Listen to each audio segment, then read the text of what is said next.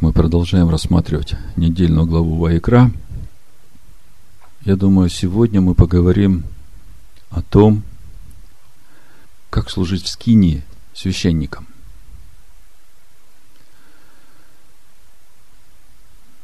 Мы уже примерно представляем э, устройство скинии. Мы уже много говорили о том, как э, это связано с образом Машеха. Мы помним, что Бог показал Моисею скинию на горе, образ скинии. И когда я слышу слово «образ», то мне сразу на сердце приходит Машех, поскольку образ Бога невидимого – это Машех. И когда Бог показывает Моисею образ скини и говорит, точно построй по образу эту скинию на земле, то здесь сразу следует э, сфокусировать главную цель для чего строится эта скиния. Это нам очень важно понимать и все время держать в центре своего разума. Для чего строится скиния и что должно происходить в скинии, какое назначение скинии. Значит, э, для чего строится скиния? Бог говорит, построят они мне святилище, и я буду пребывать среди них. То есть, э, главная цель строительства скини это сохранить присутствие Бога среди народа. Когда мы начинаем смотреть глубже и э, читаем апостола Павла о том, что теперь вы храм Бога живого, говорит апостол Павел. И мы это хорошо знаем, мы много это цитировали, исповедовали, но мы совсем не представляем, что из себя представляет этот храм Бога и что в нем должно происходить. И вот если на сегодня мы уже понимаем, что храм Бога, скиния Бога – это Машех. Если посмотреть э, на все детали скинии, они все указывают на Машеха, начиная со святого святых, э, десять заповедей, откровения Бога, это содержание Машеха. Машех говорит, э, вот иду исполнить волю твою и закон твой в сердце мое. Если посмотреть на крышку, над которой раскрывается Всевышний, Бог сказал, что я буду там во святом святых над крышкой раскрываться тебе и говорить с тобой.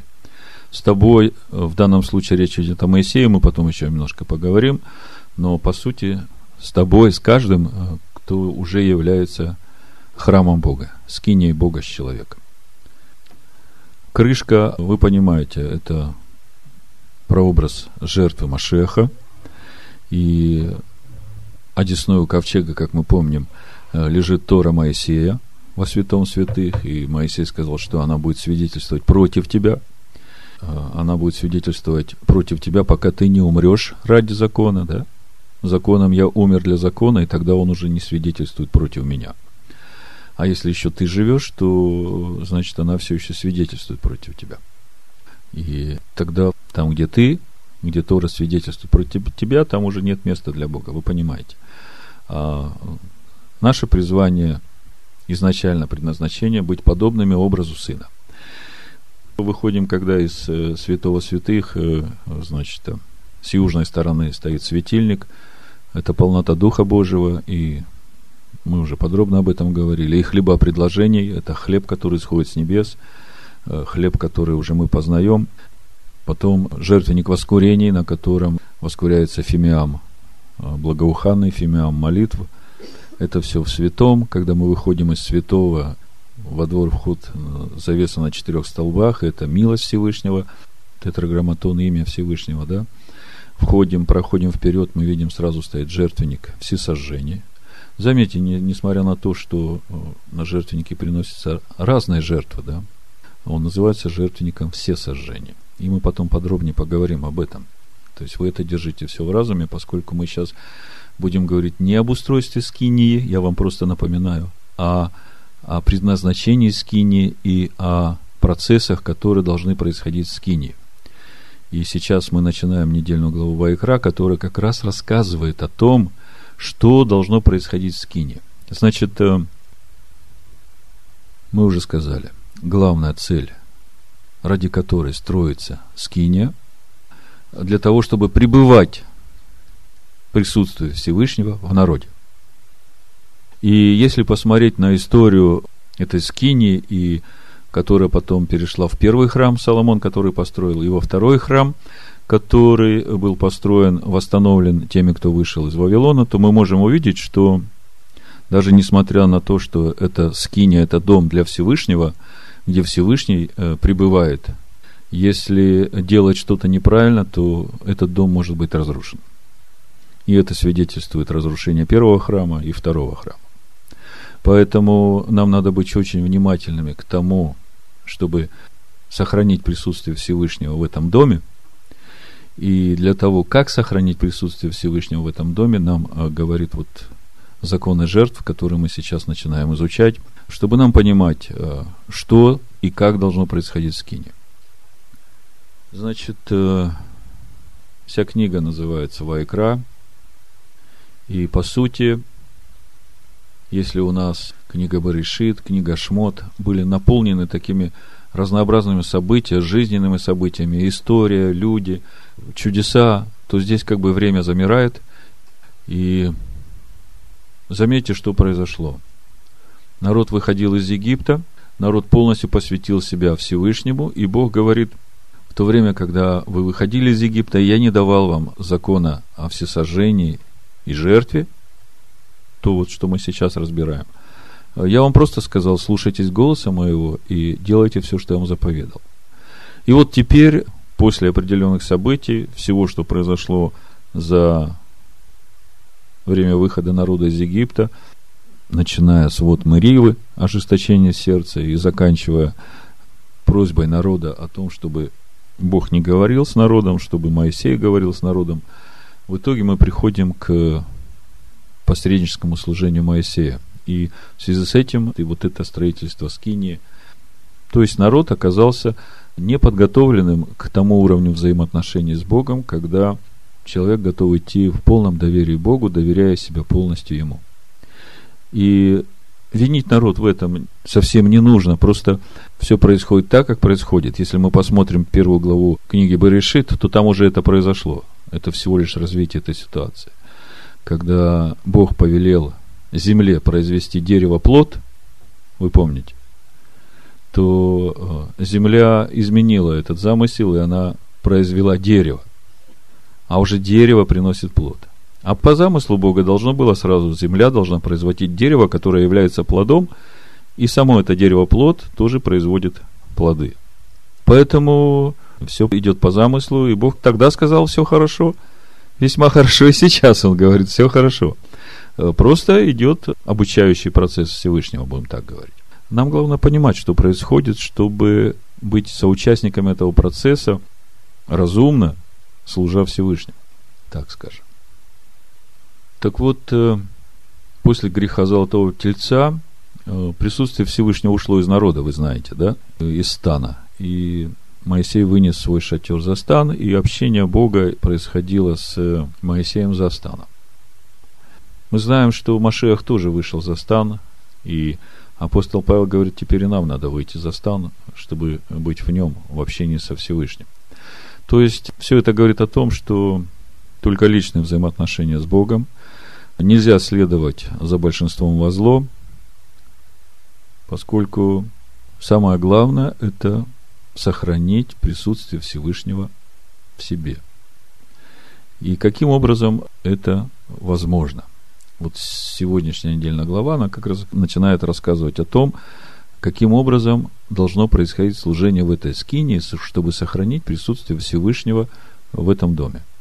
И я не знаю, вы говорили уже об этом, я думаю, Наум говорил о том, что слово «ваекра» написано особенным образом, последняя буква «алыф», которая указывает на имя Всевышнего, она написана маленькой буквой в верхнем регистре, и это говорит о том, что после того, что случилось, значит, Всевышний скрылся от народа, он присутствует, но он скрыт. И для того, чтобы э, теперь каждому желающему приближаться к Всевышнему, нужно понять, что все начинается с жертвы. Когда народ выходил из Египта, заключил с Богом завет о идти наступая на себя, к себе истинному, к лицу Всевышнего, и становиться непорочным, здесь уже однозначно вопрос был решен о самопожертвовании. То есть речь идет о умирании для себя, чтобы жить для Бога. И здесь не требовались никакие жертвы и, и всесожжения. Теперь же, когда мы столкнулись с проблемой трудности самопожертвования, она относится к каждому из нас. Происходит остановка в пустыне на целый год практически. И Бог начинает учить о том, что дальше двигаться нет смысла, пока вы не осознаете, мы не осознаем, что приближение ко мне начинается с жертвы, с самопожертвования. И это должно быть решением изначальным для тех, которые хотят двигаться дальше.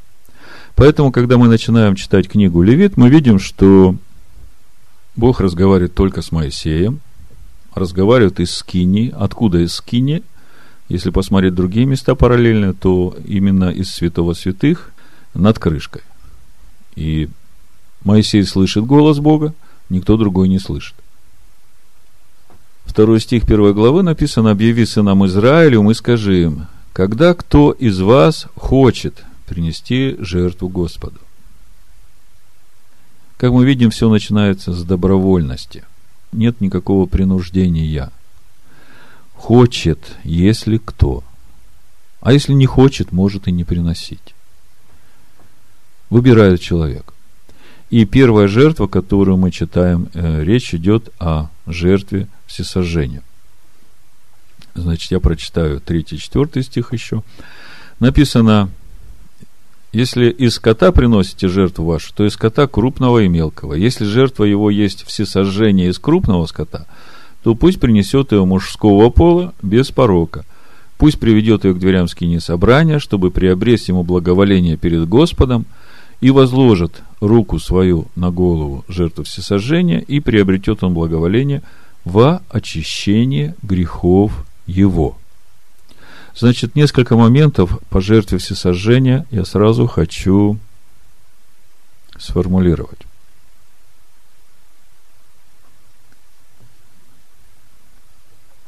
Первое.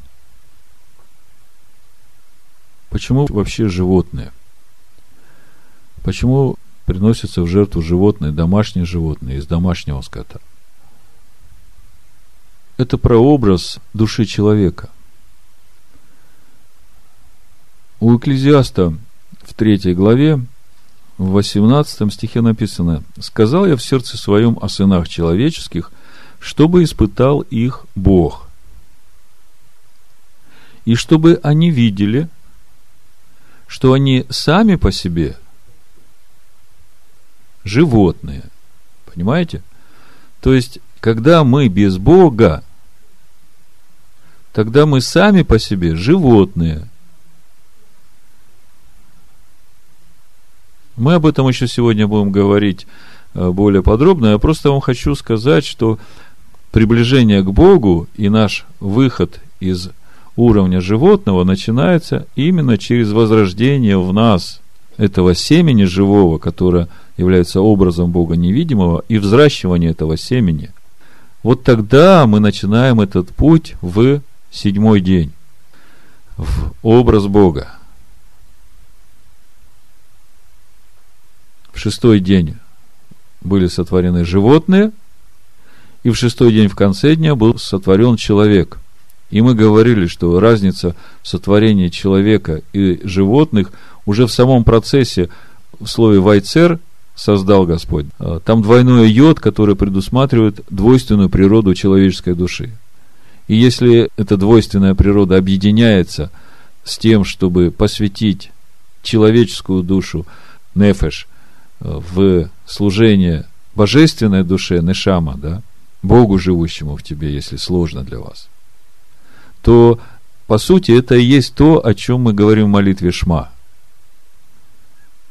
Шма Исраэль, Адонай Лагейну, Адонай Хат, и возлюби Господа Бога своего всем сердцем своим, человеческим, всей нефеш своей, человеческой душой – так вот, с этого начинается путь приближения ко Всевышнему. Жертвы все сожжения. То есть, жертва всесожжения, она свидетельствует о выборе человека посвятить себя на служение Всевышнему. Отказ от своей воли ради принятия воли Всевышнего. И заметьте, все это нужно, как написано в четвертом стихе, и приобретет он благоволение во очищение грехов его. То есть, э, что, о чем здесь говорится? Мы стали на путь очищения нашей души, да? Мы стали на путь очищения нашей души от всего человеческого, которое закрывает образ Сына Божьего в нас. И вот, чтобы обрести благоволение в очах Бога на то, чтобы этот процесс очищения в нас начал происходить, то все начинается с нашего посвящения Богу.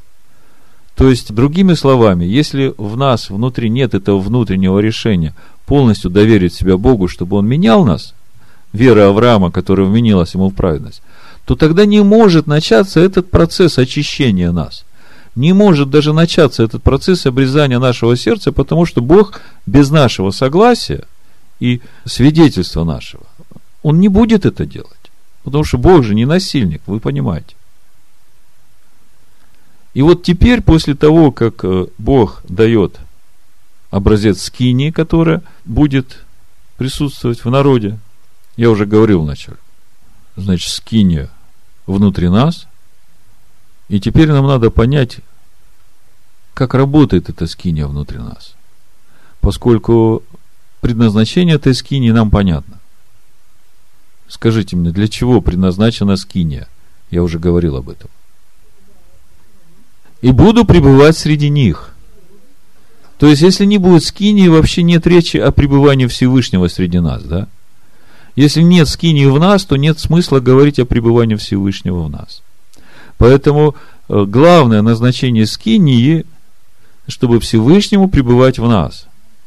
Но э, скиния, она же не просто какие-то предметы, какие-то атрибуты, да, она же живая, она же должна работать.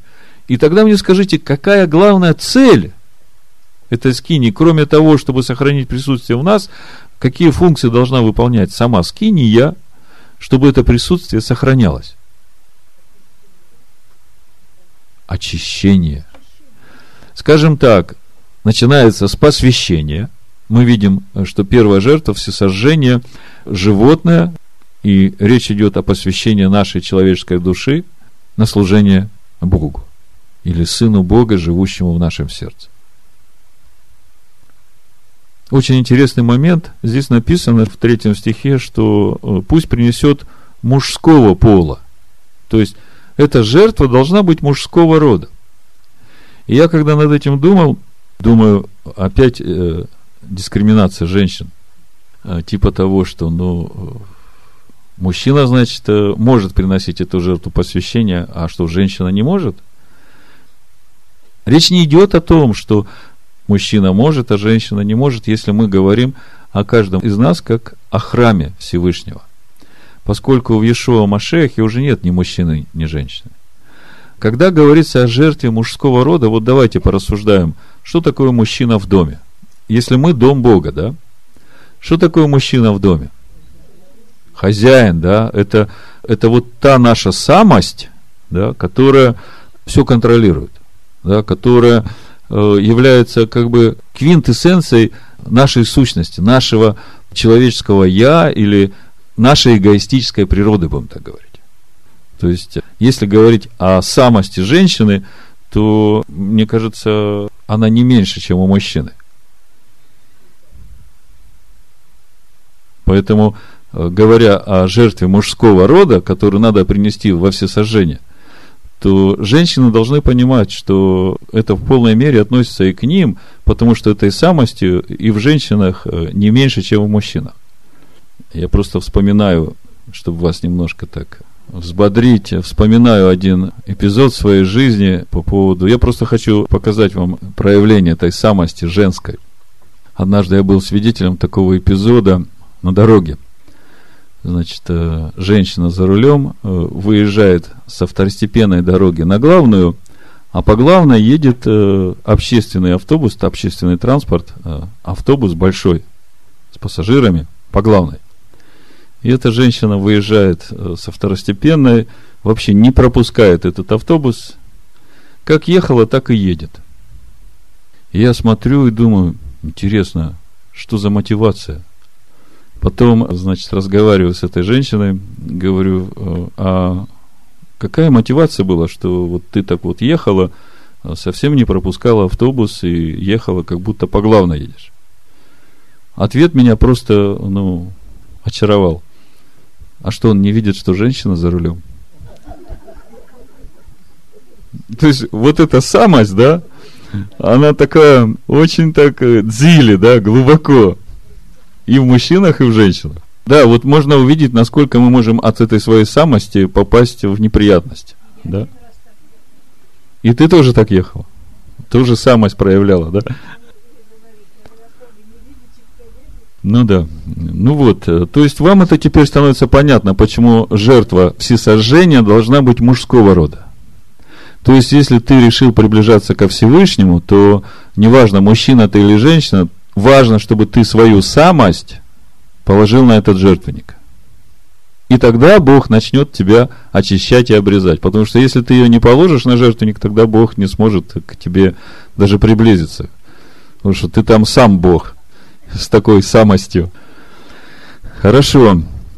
Значит, э, все это делается для того, чтобы обрести благоволение. Еще одну мысль по поводу жертвы всесожжения в 9 стихе.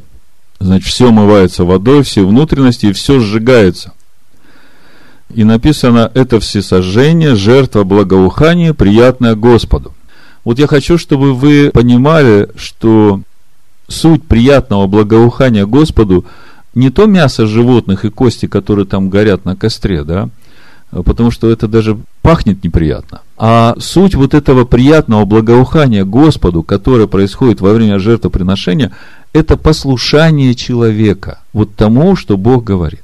То есть, когда вы принимаете решение принести жертву всесожжения, то есть свою самость во всесожжение Богу, посвящение, то вот это вот и есть вот то благоухание, которое исходит от вас в приятное благоухание Богу.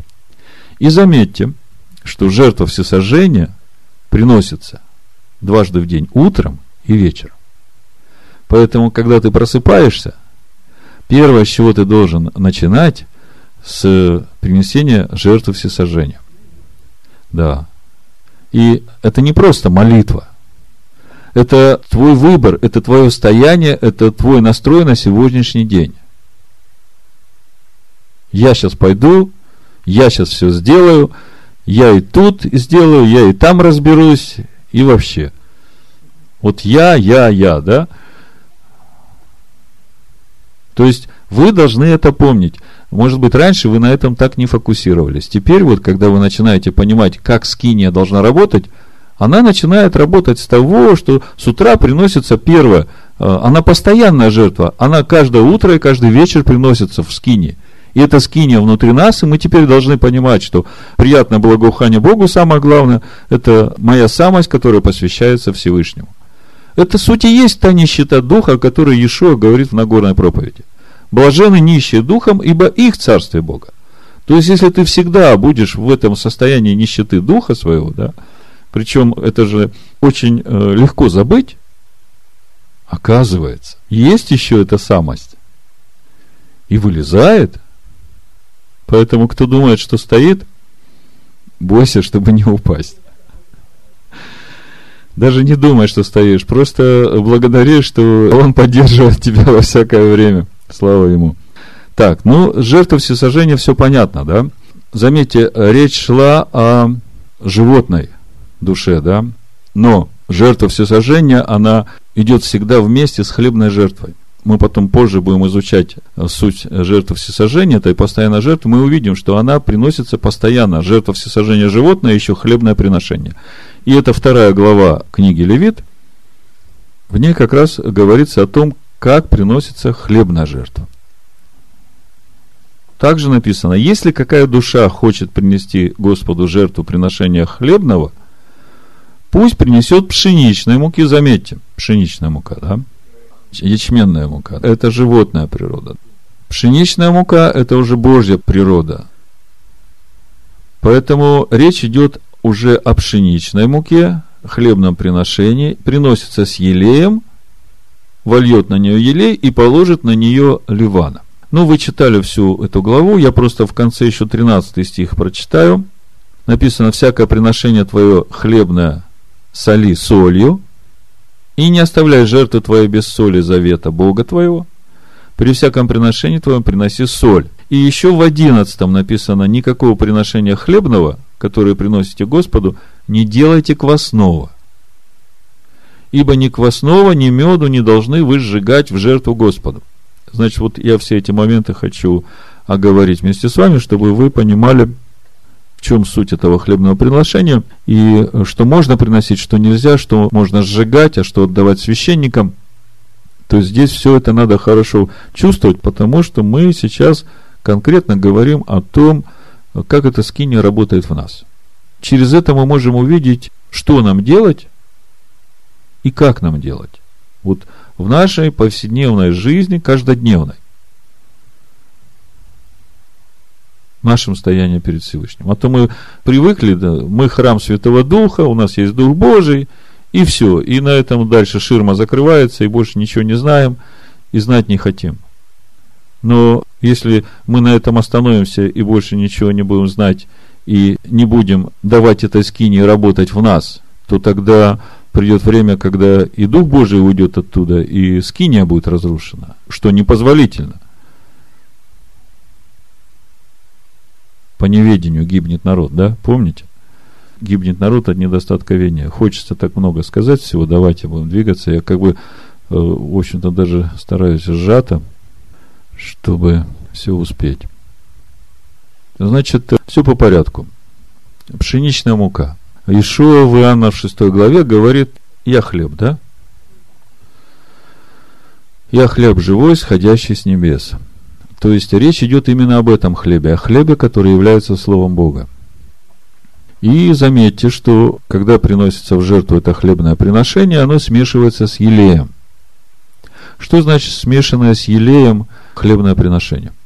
Скажем так, есть познание слова умственное, а есть познание слова, которое уже в сердце, которое духом живет в тебе – Разницу понимаете? Ну, примерно разница такая. Вот э, я знаю из слова, что вот это можно делать, а вот это нельзя, да? А вот когда это слово уже познано тобой, то у тебя есть уже сила внутри это не делать. Потому что когда ты просто знаешь, что можно делать, а что нельзя, и попадаешь в определенную ситуацию, в какой-то момент, ты знаешь, что гневаться нельзя, да? Ты знаешь, что раздражаться нельзя. Но когда ты порой попадаешь э, в нестандартную ситуацию, то почему-то это вылезает. Да? И это говорит о том, что умственное знание есть, а победы еще нет. А вот когда уже с елеем познанное слово, это значит, что уже оно в твоем сердце, это твоя новая природа. Понимаете? Так вот, это приносится в жертву. И заметьте, наверх кладется для благоухания ливан. Ливан, ну, белый, да, перевод белый. Почему э, благоухание? О чем это говорит вот в нашем стоянии перед Богом, как скинии Бога с человеком? Давайте откроем 2 Коринфянам, 2 глава, 14-17 стих. Я покажу суть этого благоухания, которое должно исходить из нас – 2 Коринфянам, 2 глава, 14 стих. Но благодарение Богу, который всегда дает нам торжествовать в Машехе, и благоухание познания о себе распространяет нами во всяком месте.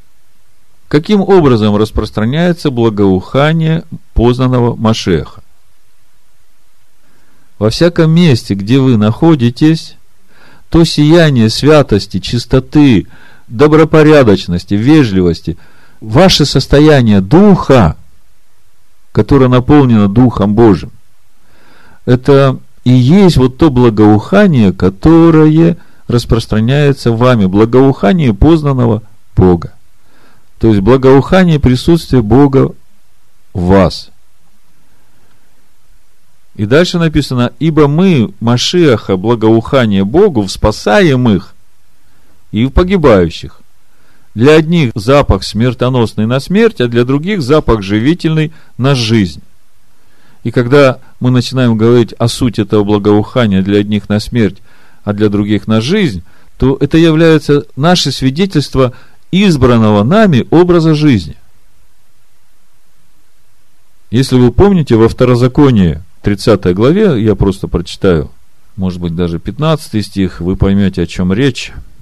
То есть, это не просто тихая жизнь верующего в такой норке, где никто ничего не видит, никто ничего не знает, и так сам для себя, в себе, и ничего больше.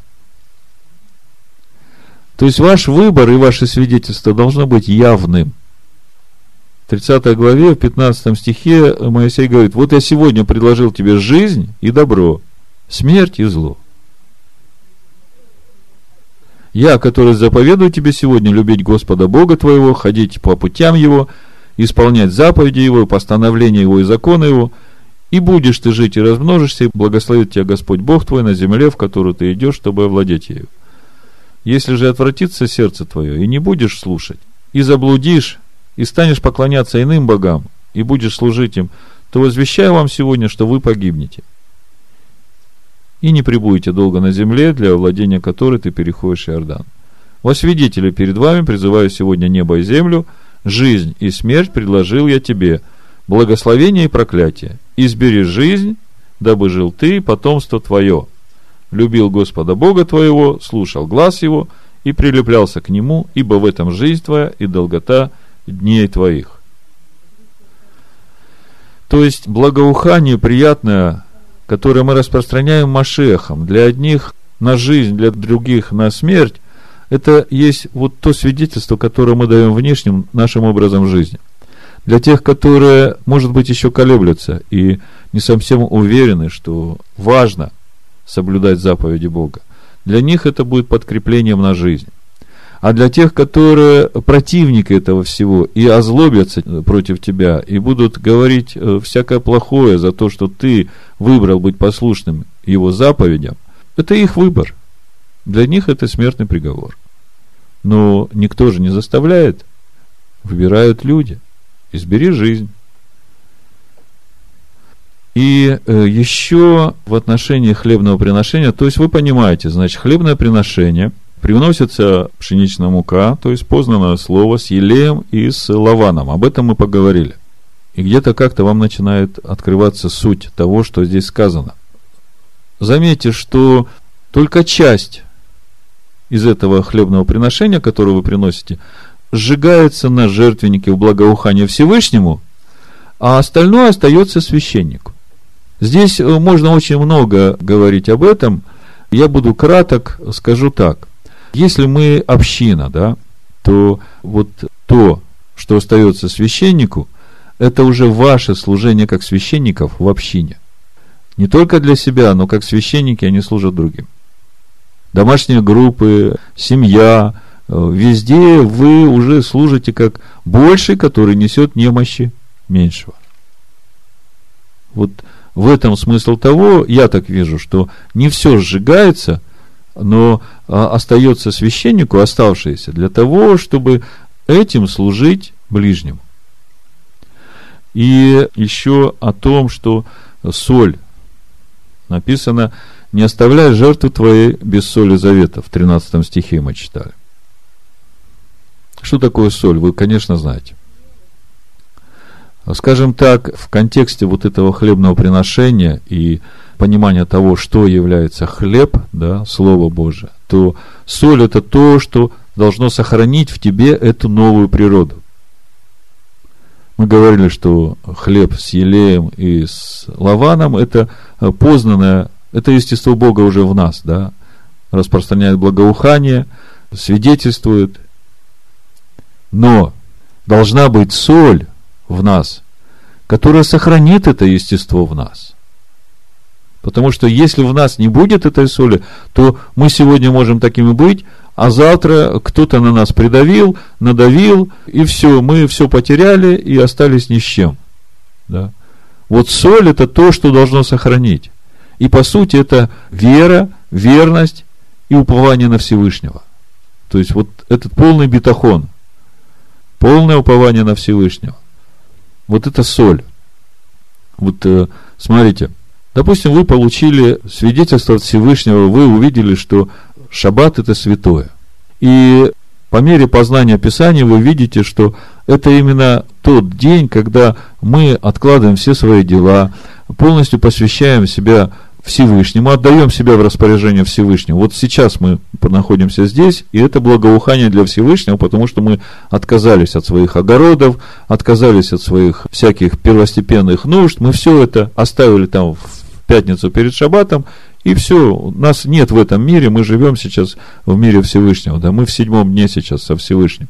И ты уже это познал, ты испытываешь от этого удовлетворение, поскольку Бог говорит, вот когда ты это делаешь, вот такое благоухание от тебя я ощущаю в отношении шаббата, то я в это время освещаю тебя, я в это время очищаю твою душу, я в это время наполняю тебя своим естеством, потому что ты дал мне полное согласие на это. И ты с этим живешь, и вдруг кто-то приходит к тебе и говорит – ты что, суббота, Бог уже отменил субботу, Иисус в воскресенье воскрес, и у нас теперь воскресенье, у нас больше нет субботы. И ты вдруг раз и потерял свое откровение. Соли не хватило. Соль потеряла силу в тебе. Вот э, давайте я вам почитаю, вот сейчас вы в этом контексте несколько стихов Нового Завета услышите, и для вас это уже будет звучать совсем по-другому, я верю. Лука 14 глава, давайте почитаем вы увидите, как важно иметь соль в том, что нам уже открыто. Лука 14 глава, с 27 стиха буду читать. «И кто не несет креста своего и идет за мной, не может быть моим учеником». Смотрите. Значит, для того, чтобы быть его учеником, нужно не только идти за ним, но еще нужно нести и крест свой. Это не то, что на цепочке на шею вешают некоторые. Я надеюсь, вы это понимаете. Крест свой – это тот крест, где ты умерщвляешь свою самость, свое «я», где ты себя все время прибиваешь к этой стойке.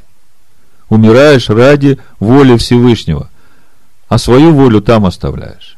Вот если ты без этого идешь за Богом, да, да, Иисус мой Господь, я исповедую Иисус мой Господь. А, ты сказал, что Иисус твой Господь. Все, значит, ты уже сосуд Бога. Вот без Духа Божьего никто не может сказать, что Иисус Господь. Если ты говоришь Иисус Господь, значит, все, ты уже спасенный, ты уже следуешь за Иисусом. Оказывается, сказать то, что Иисус мой Господь, да, этого мало. Ты можешь сказать только это Духом Святым, как пишет апостол Павел. А что это значит? Для того, чтобы назвать Иешуа своим господином, это значит засвидетельствовать, что не моя воля, но его во всем во мне. Понимаете? Вот когда я говорю Иешуа мой господин, то это значит, что меня уже нет. Я полностью его слуга, я его раб. И его воля для меня первостепенная, да? И я могу это сказать только Духом Святым. Почему Духом Святым? Потому что без Духа Божьего я не могу быть послушным Ему во всем. Вот об этом там говорится. А если я иду за Ним без своей стойки казни, то я не могу быть Его учеником, хотя я говорю, что Иисус мой Господь.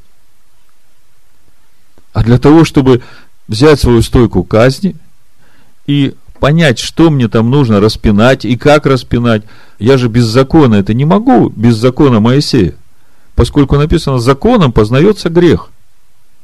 И сейчас мы понимаем, что законом Моисея не только грех познается, законом Моисея познается путь, по которому нам нужно идти, потому что в основании закона любовь к Богу и к ближнему.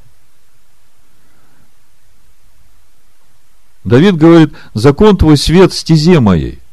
И мы уже как-то говорили о том, что когда луч света в темноте, фонарик светит твоей стезе, то ты видишь не только дорогу этим фонариком, но ты видишь то, что и по обочинам, куда не надо идти.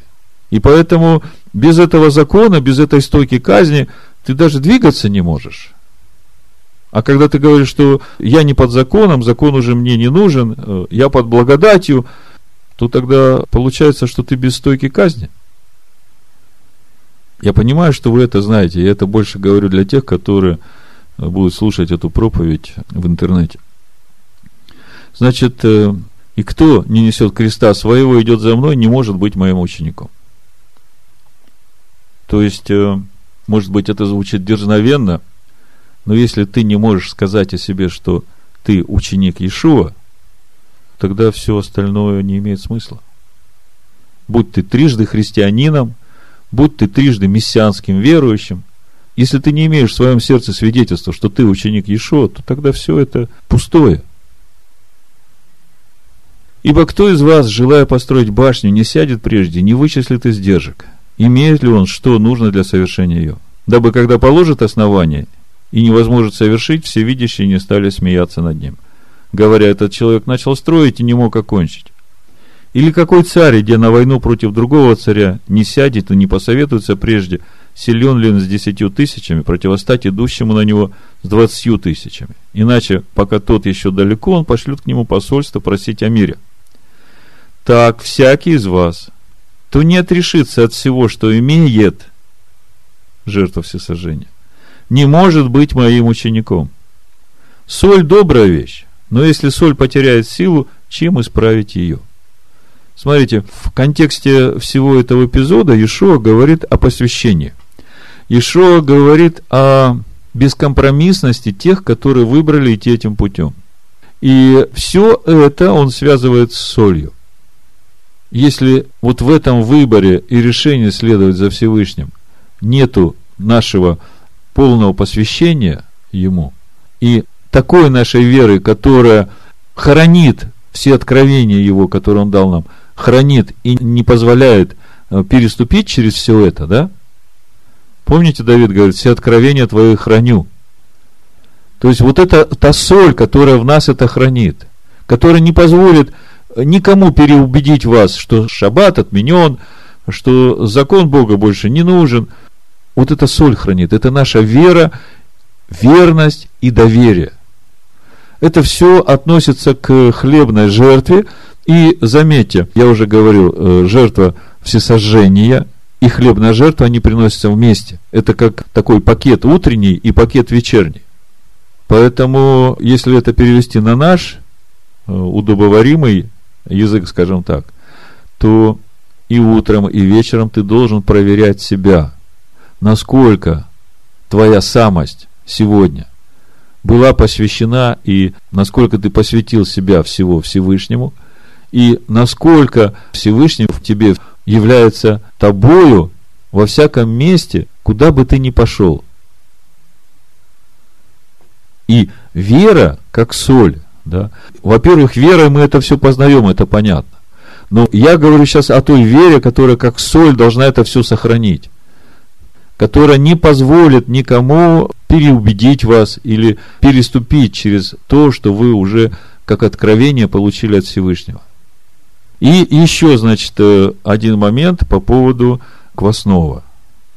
Поскольку хлебное приношение может быть и квасным, но его нельзя сжигать на жертвеннике.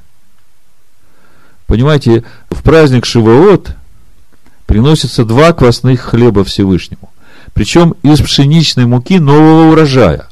И через это мы должны понять суть того, что должно произойти в нас от Песаха, от выхода из Египта, да, до праздника Шивоот. И в следующий шаббат, я думаю, мы более подробно уже об этом будем говорить. Но я хочу сказать, что вот эти квасные хлеба, что такое квасное? Это греховность. И греховность на жертвеннике все сожжения сжигать нельзя. И эти квасные хлеба, которые приносятся в Шивоот, их два, они даются на служение в собственность священникам, которые служат. По сути, что это есть? Это, скажем так, мы, посвященные Всевышнему, с тем познанным Словом Всевышнего, которое мы уже обрели на этом пути от Писаха до Шаваота, вот мы сейчас закладываем эти полшекеля, закладываем да, в основание храма, и это то, что мы хотим обрести во время нашего выхода из Египта в этом году, и вот э, к празднику Шивоот вы уже получите эти начатки, да, и вот это вот то, что мы приносим уже пред Господом в дар Всевышнему. И Всевышний на это изливает свою силу. И дальше начнется путь, скажем так, огненных искушений, чтобы все это уже стало нашим естеством. До праздника Йом-Кипур. То есть я как бы вас уже и в служение скини погружаю, и в праздники Господни, как это все вместе работает в нас, как скини Бога с человеком. Несложно было. То есть с квасным понятно. Квасное это грех, и написано в исходе в 23 главе, 18 стих, исход 23 глава написано, «Не изливай крови жертвы моей на квасное». Видите, да? То есть, по-любому, даже когда вы, согрешив, не очистились, мы сейчас дальше будем говорить о законах э, принесения жертв за грех, да, то если мы приносим жертву Всевышнему, будучи сами квасными, то это большой грех. Не изливай жертвы мои на квасное. Ну, скажем так, я участвую в хлебопреломлении, это самый простой пример, да, а сам не очистился от греха. И получается, что кропишь на себя кровью Машеха, а сам нечистый. Это совсем не полезно человеку, потому что в итоге болезни и смерть. Как Павел говорит, если бы мы судили сами себя, да, то не были бы судимы от Бога. И когда принимаете чашу, то тогда вы уже э, исследуйте себя, да, чтобы сердце ваше не обвиняло вас. И только тогда принимайте, и тогда это будет вам благословение и духовный рост. А если вы принимаете, будучи нечистыми, тогда вы изливаете кровь жертвы его на квасное, и в итоге это не полезно для человека. Значит, в отношении того, что нельзя квасное сжигать на жертвеннике, вы понимаете, да? Но квасную жертву, то есть мое несовершенство, вместе с моим посвящением в праздник Шивоот мы приносим в дар Всевышнему как э, свидетельство того, что мы желаем двигаться этим путем познания Его. И по сути два хлеба в праздник Шивоот, мы потом еще будем позже смотреть на это. Э, это указание на народ, который Бог делает из народов, это один хлеб, и Израиль как народ, это другой хлеб, и их вместе приносят на праздник Шивот Всевышнему, то есть путь один и для тех, и для других. Э, по поводу меда, да, написано, никакого приношения хлебного, которое приносите Господу, не делайте квасного, ибо ни квасного, ни меду не должны вы сжигать в жертву Господу. Мед, скажем так, это лесть. Лесть из наших уст Всевышнему. То есть э, отношения с отцом должны быть искренними, чистыми, да. Не надо прибавлять туда лести – того, что у тебя из сердца не идет, но ты как бы от ума и от языка своего хочешь там приукрасить это все. Да? Вот эту лесть нельзя приносить на жертвенник Всевышнего.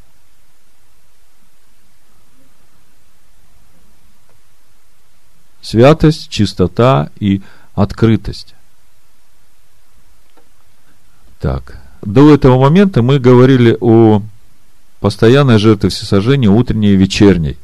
Это то, что должно приноситься в скине регулярно, в течение всей нашей жизни, в течение всего нашего жизненного пути э, в этом мире.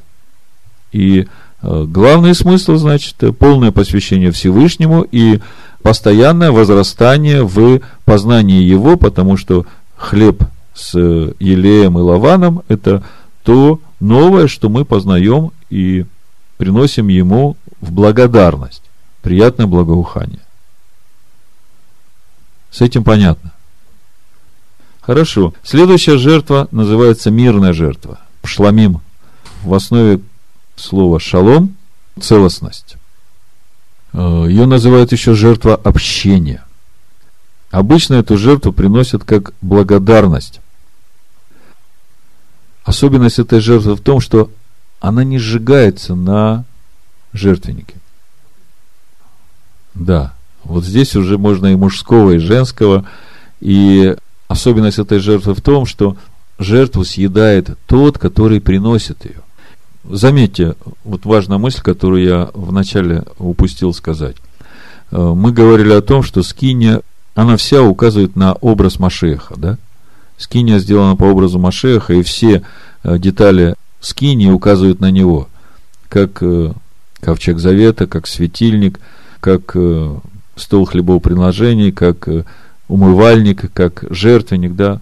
она вся указывает на Машех.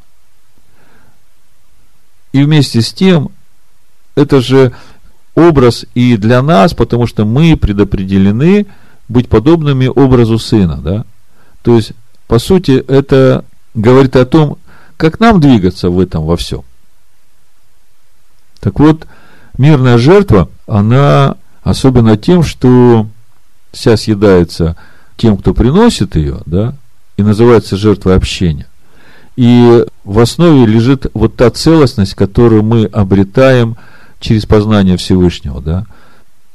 Откуда к нам целостность приходит? Почему у нас э, изъяны, наши недостатки уходят? Потому что все это в нас восполняется Сыном Божьим, живущим в нас. Да? И через это мы обретаем вот эту целостность. И вот эта благодарственная жертва Богу за то, что мы обретаем в нем, да, вот это и есть вот эта мирная жертва, которая приносится Всевышнему, тоже по расположению сердца. И самое важное, что в этой жертве, смотрите, есть две вещи, которые сжигаются на жертвеннике всесожжения. Это внутренний жир – и жир это не есть что-то плохое, образ вот этого внутреннего жира, да, это все то доброе, что мы уже имеем от Бога. Мы это сжигаем на жертвеннике, потому что это не наше, да, это все Его, и мы это сознаем, и поэтому, как написано, хвалящийся, хвались Господом, да, вот мы воздаем всю славу и благодарность Ему, вознося вот этот весь жир, все сожжения Ему. И еще сжигаются почки почки жертвы, которая съедается, да, сжигаются на жертвеннике. И если говорить о почках, то мудрецы говорят, что по сути почки в человеке являются э, сосредоточением человеческих чувств и эмоций. И поэтому, когда мы это все возносим во всесожжение Всевышнему, то мы этим свидетельствуем, что все наши чувства, все наши желания, все мы посвящаем Ему. То есть, по сути, это как бы квинтэссенция нашего душевного человека, да, и это все посвящается ему вот в этой мирной жертве. Жертва хвалы, вот Наум говорит. Эти жертвы, которые мы сейчас разобрали, да, это те жертвы, которые, в общем-то, постоянно приносятся и свидетельствуют о нашем духовном росте, о нашем постоянном движении в познании Его. Это одно из предназначений – скини, которую Бог показал Моисею, да, в пустыне, по образу построить. То есть, мы говорили, цель скини – это Всевышнему пребывать среди нас. И теперь мы видим, что э, предназначение этой скини для того, чтобы заботиться о духовном росте народа. Вот эти жертвы нам показывают на этот путь или процесс духовного роста нашего через э, служение в скинии. Понятно, да? Да. То есть это как бы основные направления.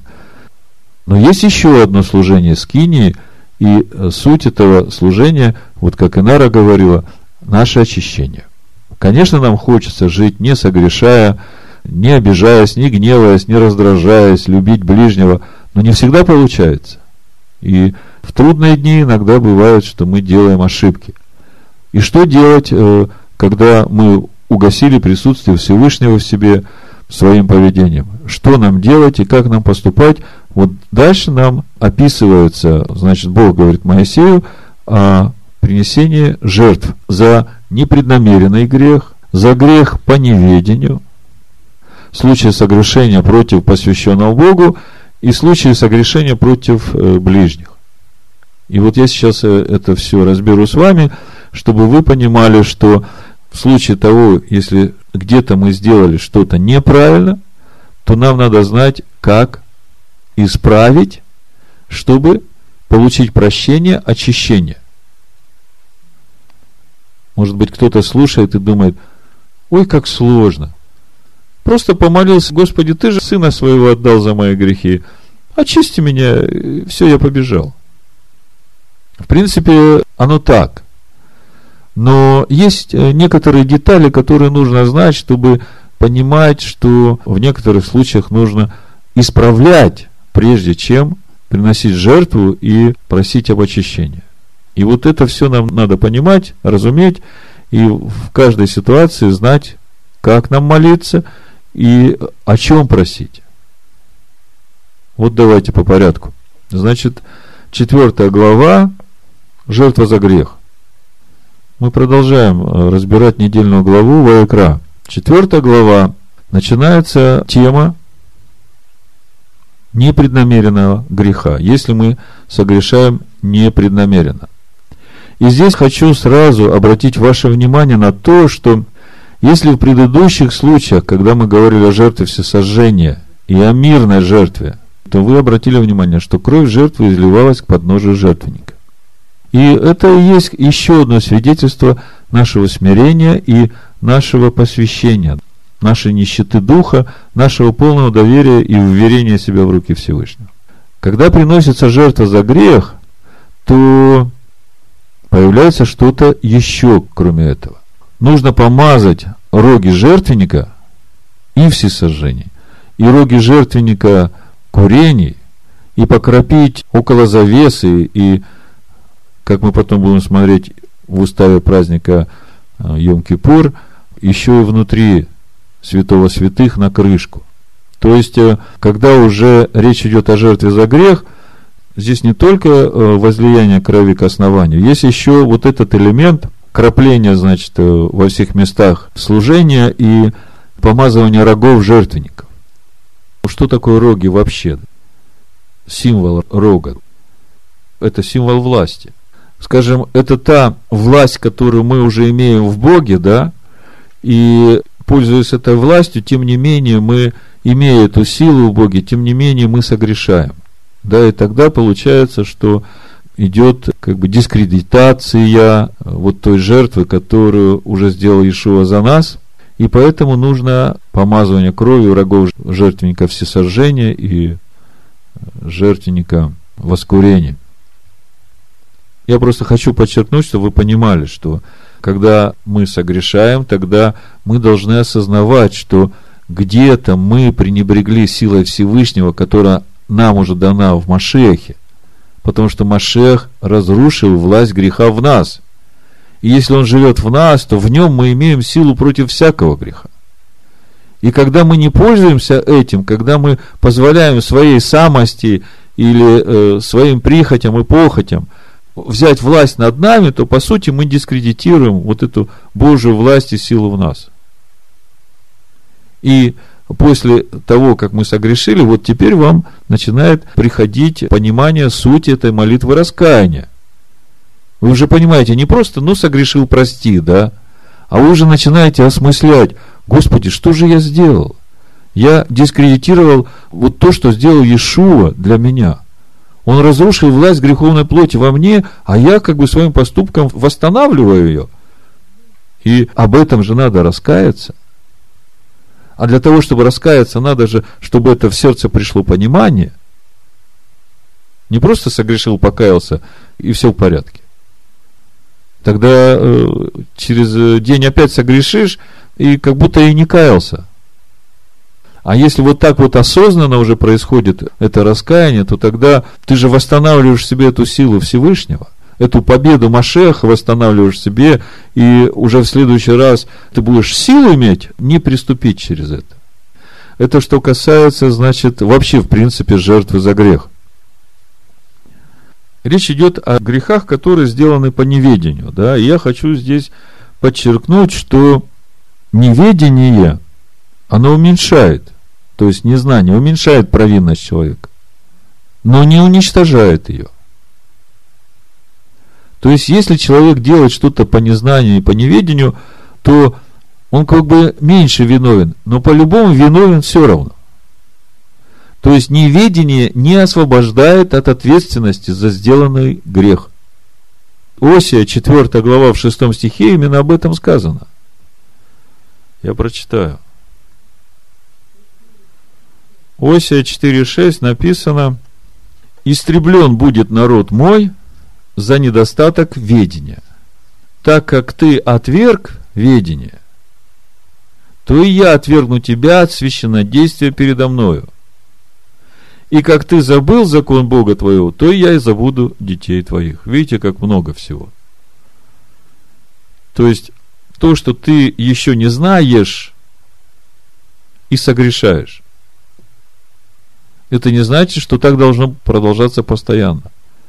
Ты должен познавать и обретать ведение, и когда тебе открывается, что ты согрешал, вот тут как раз и наступает время твоего раскаяния перед Всевышним, признание того, что ты согрешал, раскаяние в этом, и тогда уже очищение от этого греха.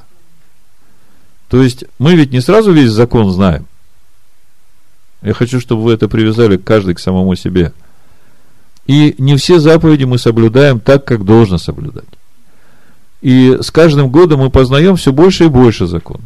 И всякий раз, когда открывается нам закон, как бы новый уровень, новое откровение приходит нам, вот если мы констатируем, что мы до этого поступали неправильно – то обязательно нужно раскаяние и принесение этой жертвы, то есть молитва. У нас есть теперь совершенная жертва. Я надеюсь, это же не надо мне говорить, поскольку мы говорим о служении в истинной скине, и у нас есть совершенная жертва Машиах. И речь идет не о внешнем, о мытии и окроплении, а речь идет о окроплении сердца нашего, об очищении совести нашей перед Богом.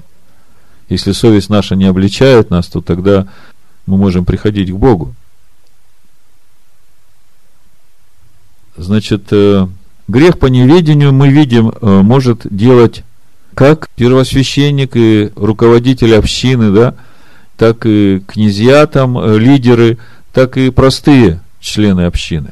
Здесь в 4 главе все об этом написано. И если вы видите, то в зависимости от уровня занимаемого в общине служителя, сама жертва, она по размеру больше и дороже – более того, если пастор согрешает, лидер общины, да, видите, виновным становится и народ. Вот смотрите, третий стих написано, если священник помазанный согрешит и сделает виновным народ, то есть, если простой член общины согрешает, то он виновен перед Богом. А если поставен служитель, который служит народу, и он согрешает, то тогда он своим грехом и народ делает грехом. Поэтому молитесь за своих служителей, чтобы они в силе ходили. А по размеру жертвы видно, что чем больше статус служителя, да, чем больше ему доверено, тем ему труднее вот эту животную душу обуздывать. Поэтому и жертва больше. Видите, животное это та же самая душа, да, а потенциал-то больше, поэтому жертва больше. То есть э, силы надо больше на все это. Вот так вот э, это все э, можно увидеть, глядя по жертвам, чтобы вы понимали, что служители, которые служат вам, они нуждаются постоянно в молитвенной поддержке. Потому что если мы согрешаем, то тогда грех на каждого члена общины падает. Господи помилуй, да? Вот. Значит, мы говорили о непреднамеренном грехе, то есть случайном грехе, когда кто-то делает по незнанию, и потом, когда ему открывается, тогда он приносит эту жертву за грех, жертву повинности. И в пятой главе разные случаи согрешения рассматриваются. Вот смотрите, первый стих. Если кто согрешит тем, что слышал голос проклятия, и был свидетелем, или видел, или знал, но не объявил, то он понесет на себе грех. То есть, по сути, речь идет о том, что промолчал, когда надо было обличить. Несешь грех уже на себе. Если прикоснешься к нечистому и не знал того, то нечистый виновен. Вот это очень интересно. Второй стих. Мы в прошлый раз говорили очень подробно о том, что значит прикасаться к нечистому, и мы сказали, что самый главный нечистый – это наша ветхая природа в нас, да? Так вот, смотрите, э, если даже прикоснулся к, второй стих, к трупу гада нечистого, но не знал того, то он нечист и виновен. Вы видите как? Прикоснулся, не знал, и тем не менее нечист и виновен. Вот это я хочу, чтобы вы заметили. То есть незнание, неведение не освобождает от вины. Поэтому, когда молитесь Всевышнему, всегда помните о том, что есть вещи, которые мы делаем и иногда прикасаемся к тому же самому нашему ветхому человеку просто по привычке, да, по э, рефлексам, скажем, то э, всякий раз помните, Господи, и говорите, что от тех, которые знаю, от тех, которых я не знаю, Господи, очисти меня, ведомых и неведомых мне. А то мы можем подумать, ох, какой я хороший, сегодня вообще не согрешил. Слава Господу, да? Какой я молодец.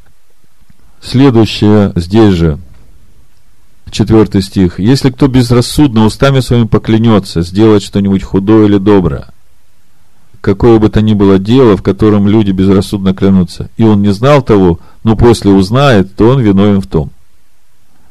Значит, сказал да и не сделал. Виновен. Может быть, даже сказал да и забыл, а потом, когда вспомнил, то все равно виновен, даже когда забыл. Так вот написано, пятый стих, если он виновен в чем-нибудь из сих, исповедается, в чем согрешил, только тогда пусть принесет жертву повинности. Значит, э, когда тебе открывается, исповедуешься, раскаиваешься, и потом молишься об очищении, у нас есть совершенная жертва, да? Дальше, здесь же, вот хочу обратить ваше внимание на 10 стих, что когда приносится жертва повинности, то в зависимости от размера жертвы, когда приносятся две птицы, то есть э, тем, которым нет средств принести большую жертву, то здесь приносятся две птицы. Одна в жертву повинности за грех, а другая во всесожжение. То есть, какой смысл в этом? Почему надо и жертву за грех приносить, и жертву всесожжения? помимо постоянных жертв всесожжения, да, когда ты приносишь жертву за грех, жертву повинности и жертву всесожжения, то э, жертва за грех, она искупает тебя, то есть это Ишуа, который умер за твои грехи. Но жертва всесожжения – это ты, это твое посвящение Богу. То есть когда вы э, раскаиваетесь в совершенном грехе, то вы должны еще раз переосмыслить свое стояние перед Всевышним и принести всего себя, посвятить Всевышнему, сказать, Господи, вот эта вот ветхая природа, это не мое, я весь принадлежу Тебе, я всего себя посвящаю Тебе и хочу, чтобы вся моя душа, все мои силы, все мое сердце, все любило Тебя и служило Тебе.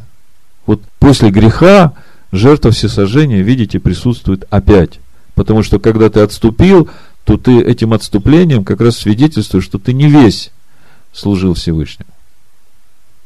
Значит, ну, уже немножко осталось, мы заканчиваем. С 14 по 19 стих э, речь идет о согрешении против посвященного Господа.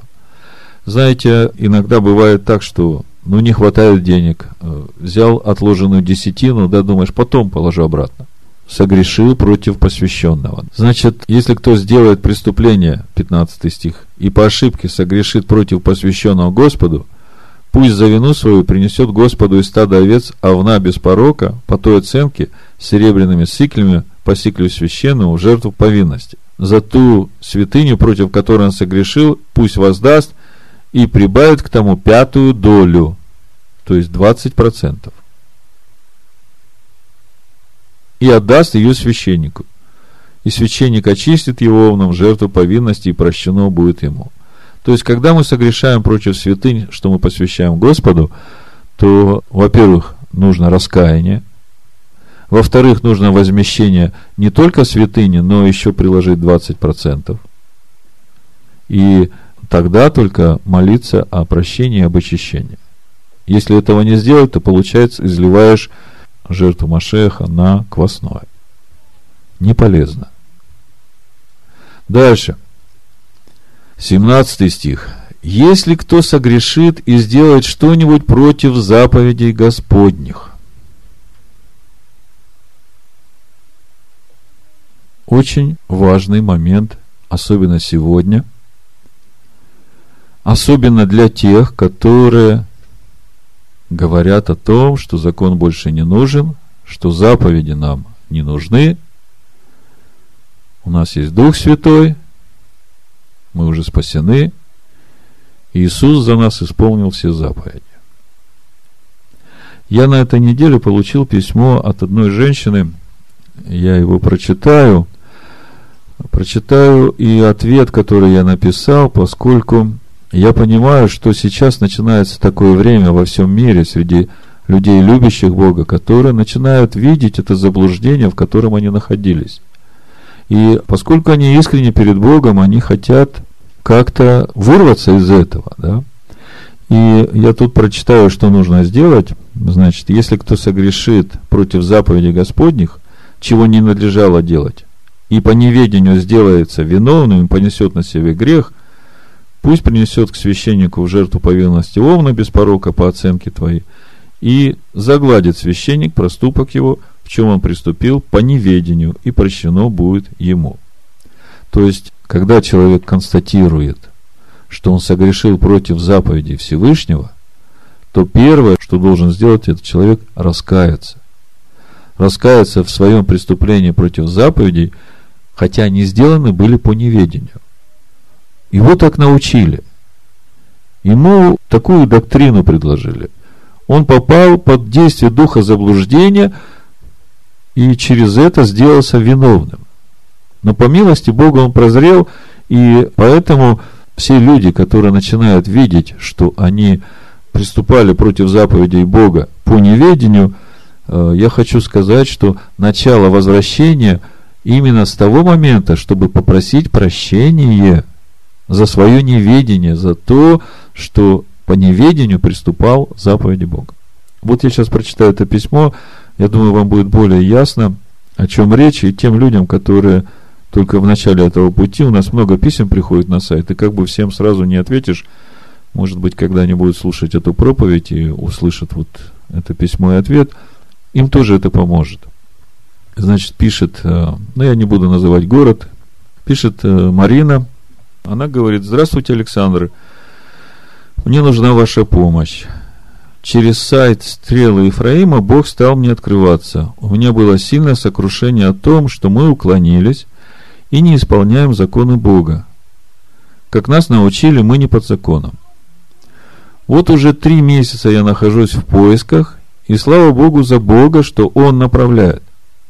Одна сестра, мы знакомы через интернет с ней, дала мне ссылку на ваш сайт – все интересно и все принимается моим духом. Я живу в небольшом поселке. Церковь у нас небольшая, чуть больше 20 человек. Наше направление пятидесятническое. Скажите, с чего мне начать?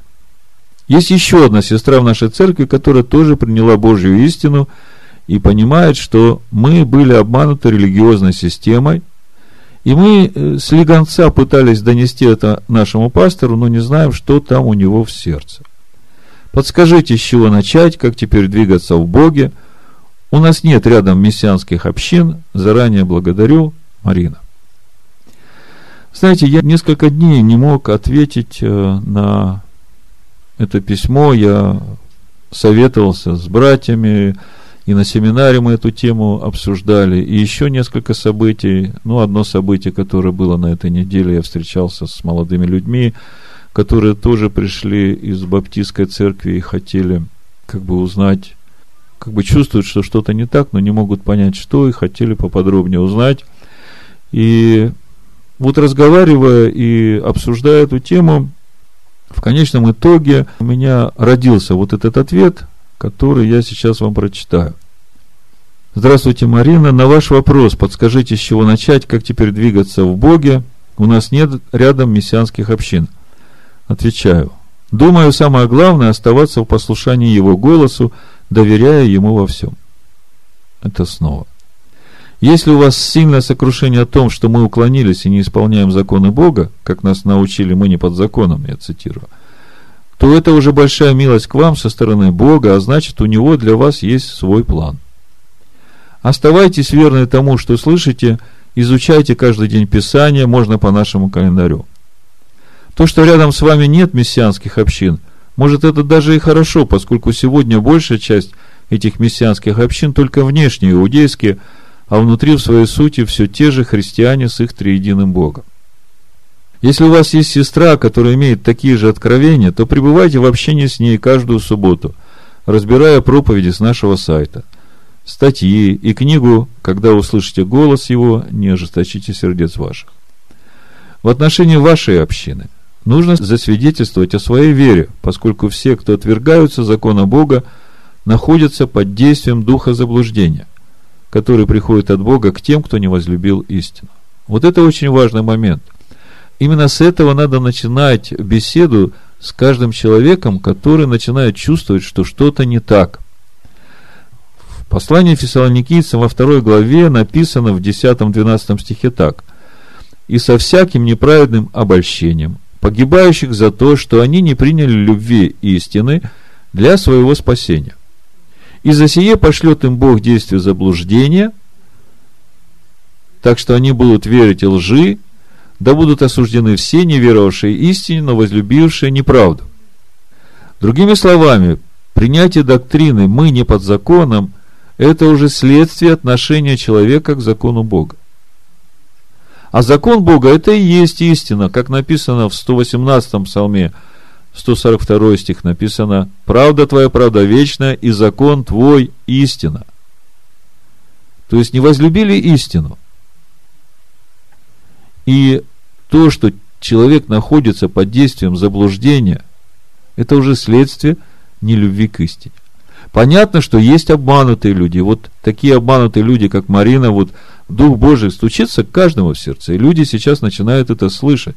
Поэтому вот сегодня, говоря об этой жертве за преступление против заповедей Господних, я так специально остановился на этом месте, чтобы показать, что э, путь обратно начинается с раскаяния за это заблуждение.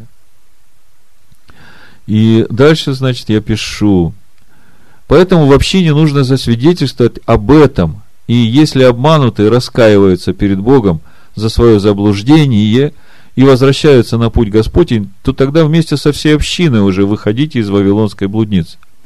А если они предают вас анафеме, в кавычках, то значит вы выходите сами из этой общины. Как написано в Откровении 18 главе с 1 по 8 стих.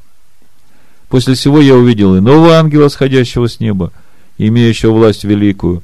Земля осветилась от славы его, и воскликнул он сильным громким голосом, говоря, «Пал, пал Вавилон, великая блудница, сделался жилищем бесов и пристанищем всякому нечистому духу, пристанищем всякой нечистой и отвратительной птицы, ибо яростным вином блудодеяния своего она напоила все народы, и цари земные любодействовали с ней, и купцы земные разбогатели от великой роскоши ее – и услышал я иной голос неба, говорящий, «Выйди от нее, народ мой, чтобы не участвовать вам в грехах ее и не подвергнуться язвам ее. Ибо грехи ее дошли до неба, и Бог вспомянул неправду ее. Воздайте ей так, как она воздала вам, и вдвое воздайте ей по делам ее. Чаши, в которой она приготовляла вам вино, приготовьте ей вдвое. Сколько славилась она и роскошествовала, столько воздайте ей мучений и горестей. Ибо она говорит в сердце своем, сижу царицею, я не вдова и не увижу горести. Зато в один день придут на нее казни, смерть, плач и голод, и будет сожжена огнем, потому что силен Господь Бог, судящий ее. Дальше я пишу. Помните, что это духовная война, и поэтому к людям, которые вас не поймут, относитесь к состраданию, к тем, которые духовно больны, и молитесь о них, чтобы Бог дал им увидеть истинный свет. И поскольку это война, то прежде чем начинать, все-таки сами сядьте и посчитайте издержки и спросите, готова ли я на это. И дальше я даю э, Лука 14 глава, то, что мы сегодня читали. Если кто желает построить башню, прежде сядь и посчитай. Э, дальше пишу я. Не знаю, есть ли у вас муж. Если есть, то прежде, чем начинать эту войну, нужно обсудить все с ним и заручиться его поддержкой. Если он неверующий, все равно вы должны согласовать все с ним. Не надо думать, что мужья неверующие, они такие тупые, что ничего не понимают даже неверующие, они смотрят далеко, и они видят многие вещи более трезво. Поэтому, когда вы искренне, если ваш муж неверующий, и вы как бы чувствуете, что приближается эта война, потому что после того, как все начнется, мало не покажется. Вы должны сначала все обсудить со своим мужем, потому что он ваш покров. И когда будет совсем плохо, он даже неверующий, он будет защищать вас. Так вот, я говорю, что вы должны согласовать это с ним, если есть муж. Если еще не замужем, то молитесь, чтобы Бог вам послал такого мужа, который будет един с вами в вере. Да благословит вас Всевышний с уважением Александра Гиянко. То есть, э, согрешение против заповеди Всевышнего по неведению, по обману. Выход из этого состояния начинается с признания и раскаяния в этом. А дальше уже надо смотреть, как двигаться, но тихонечко, как бы, как бы спрятаться от неприятностей, типа буду у себя дома тихонечко слушать проповеди на сайте общины Бейт Шалом, и э, этого будет достаточно, этот номер не проходит. Поскольку мы благоухание Машеха для одних на жизнь, для других на смерть. И как мы можем благоухать, если мы уходим от э, свидетельства этого благоухания? Это свидетельство, оно как раз и есть то, что укрепляет немощных и, может быть, открывает глаза другим, которые задумаются, а почему мы не исполняем заповеди Бога? Если написано, что закон твой истина, если написано, что именно от того, что отвергают истину, Бог этим дает духа заблуждения, то тогда надо задуматься, Почему сегодня так много людей следуют за большинством во зло? Почему так много людей сегодня находятся под этим духом заблуждения? Это уже следствие. Это не немощь, это, это выбор человека в его отношении к закону Моисея. И этот выбор был сделан, вы знаете, уже в 325 году церковь, которая родилась, она сделала этот выбор. И поэтому все учение, которое там, это все заблуждение. Это уже люди, которые согрешают против заповедей и при этом изливают кровь его жертвы на квасное. Понятно, что много из этих людей, которые там находятся, они обмануты. Обмануты авторитетом, обмануты тем, что сами не изучают Писание. Вот это главная, самая главная беда. Если человек за год не прочитывает все Писания, то его путь может затянуться очень надолго, и страданиями он себя, многими страданиями из-за того, что Э, он не ревнует по слову. Ученики Иешуа три года ходили со своим учителем, да, и три года проходит, Иешуа говорит, вот я ухожу, и вы знаете путь. 14 глава Иоанна, давайте посмотрим. А Фома говорит, Господи, как мы знаем путь? Мы не знаем путь. Он говорит, я столько с вами, и вы не знаете путь? Я вам покажу сейчас. 14 глава Евангелия от Иоанна, 4 стих и дальше. А куда я иду, вы знаете, и путь знаете. Фома сказал ему, Господи, не знаем, куда идешь. И как можем знать путь? Ишо говорит, я есть путь, истина и жизнь. Никто не приходит к Отцу, как только через меня.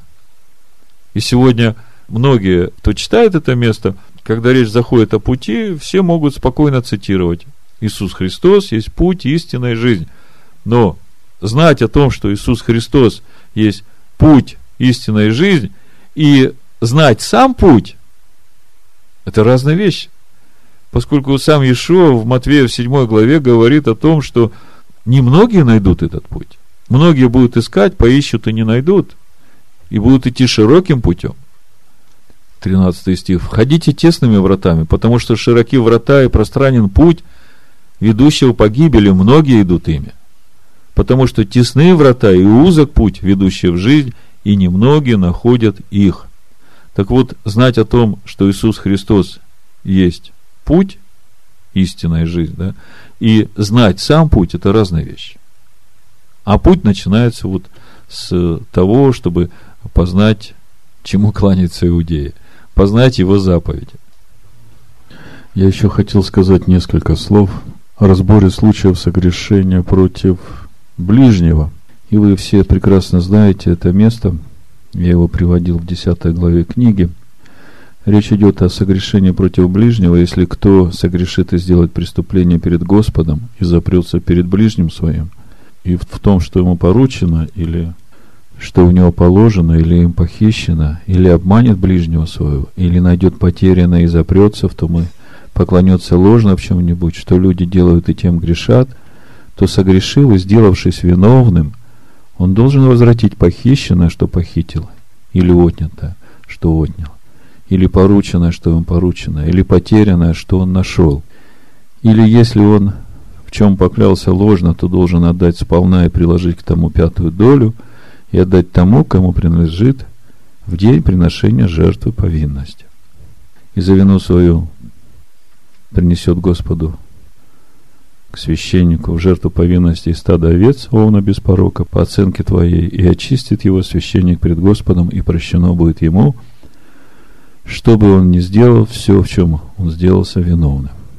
То есть, вы читали в 10 главе книги, я об этом подробно пишу, просто как один из примеров разбираю э, эти законы Всевышнего по очищению нас от сделанных грехов в отношении ближнему вы должны все время помнить, что если у нас нет примирения с ближним, если мы не исправляем э, взаимоотношения с ближним так, как говорит закон, то, по сути, если мы, не сделав это, призываем на себя кровь Иешуа и просим прощения о сделанном грехе, то мы опять изливаем пролитую кровь Машеха на квасное. Ишуа, помните, у Матвея говорит, если принесешь дар к жертвеннику и вспомнишь, что ближний что-то имеет против тебя, то сначала пойди примирись. И вот здесь даны законы примирения. Это то, как мы должны судить самих себя, если у нас какие-то произошли неправильные взаимоотношения с ближним. Неважно, верующий он или неверующий. Мы должны все исправить, и тогда уже приходить к Богу и просить о очищении и прощении.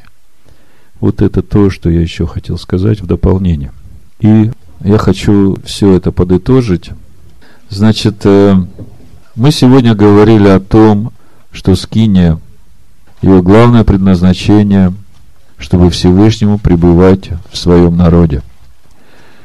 И поскольку апостол Павел говорит, что мы храм Бога, мы скиния Бога с человеком, мы должны ясно понимать главное назначение этой скинии и законы служения в этой скине, потому что мы священники Бога.